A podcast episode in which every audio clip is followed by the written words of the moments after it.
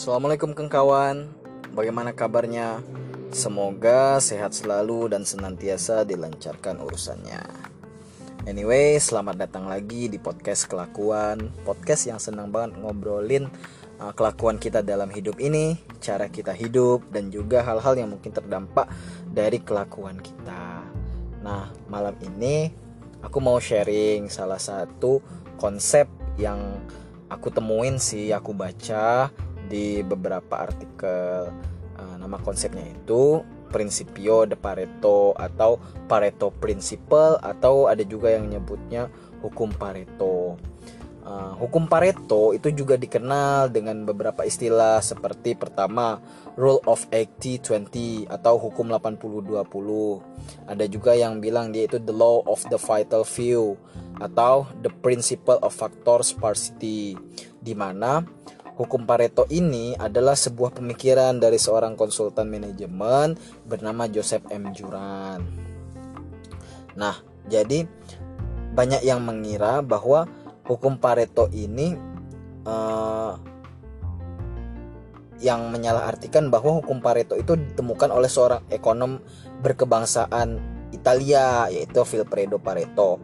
Yang tepat sebenarnya konsep hukum Pareto itu pertama kali diungkap oleh Joseph M. Juran ini uh, didasarkan hasil penelitian ekonom Vilfredo Pareto tersebut di mana pada tahun 896 yang Pareto tulis dalam sebuah penelitian uh, berbahasa Prancis kalau nggak saya nggak salah ya ini judulnya Course the Economy Politique di University of Lausanne. Nah, dalam penelitian tersebut Pareto mengungkapkan bahwa 80% luas tanah di Italia sebenarnya dimiliki hanya 20% dari warganya. Tidak hanya dalam hal tata kelola perkotaan, bahkan dari hasil bumi wilayah setempat, ternyata 80 hasil produk kacang lokal berasal hanya dari 20% dari total ladang tanaman kacang di sana. Nah, Juran ini menjadikan uh, penelitian Pareto sebagai ruh dari uh, hukum Pareto ini di mana ada hubungan itu matematis di mana bahwa 80% reaksi sebenarnya dihasilkan hanya dari 20% aksi yang dilakukan.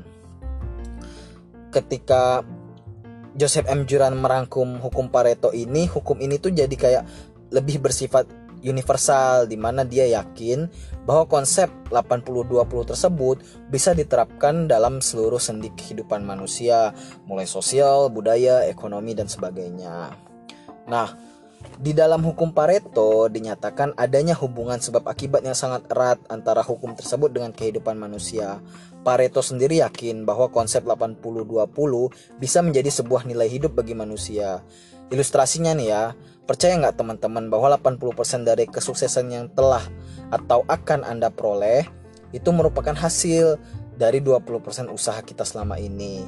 Artinya, hanya 20% dari tindakan dan pemikiran dalam hidup kita yang harus lebih dimaksimalkan untuk mendapatkan 80% keberhasilan.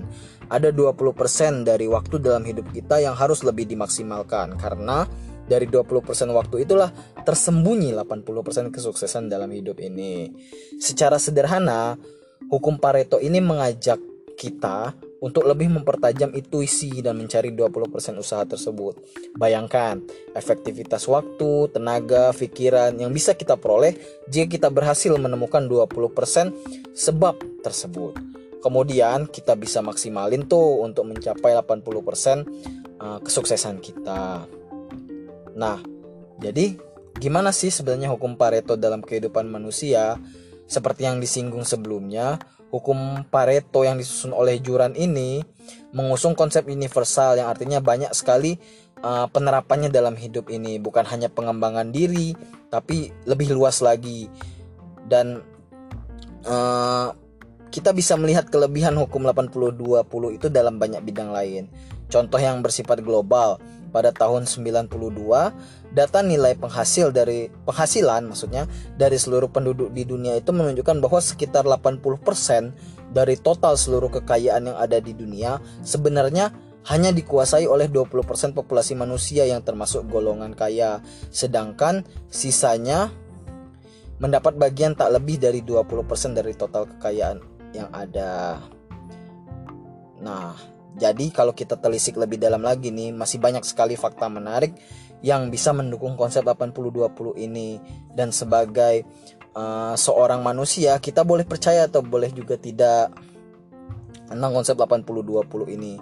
Namun yang pasti, jika kita bisa memahami keajaiban dari konsep 80-20 ini, kita bisa lebih memaksimalkan diri kita, memaksimalkan potensi tenaga dan waktu yang kita miliki. Jadi seperti itu, menurut kalian uh, teori ini cocok nggak sih kita uh, terapkan dalam kehidupan kita masing-masing? Oke, silahkan dicoba ya, diaplikasikan. Sekian dulu podcast kali ini. Terima kasih. Assalamualaikum warahmatullahi wabarakatuh.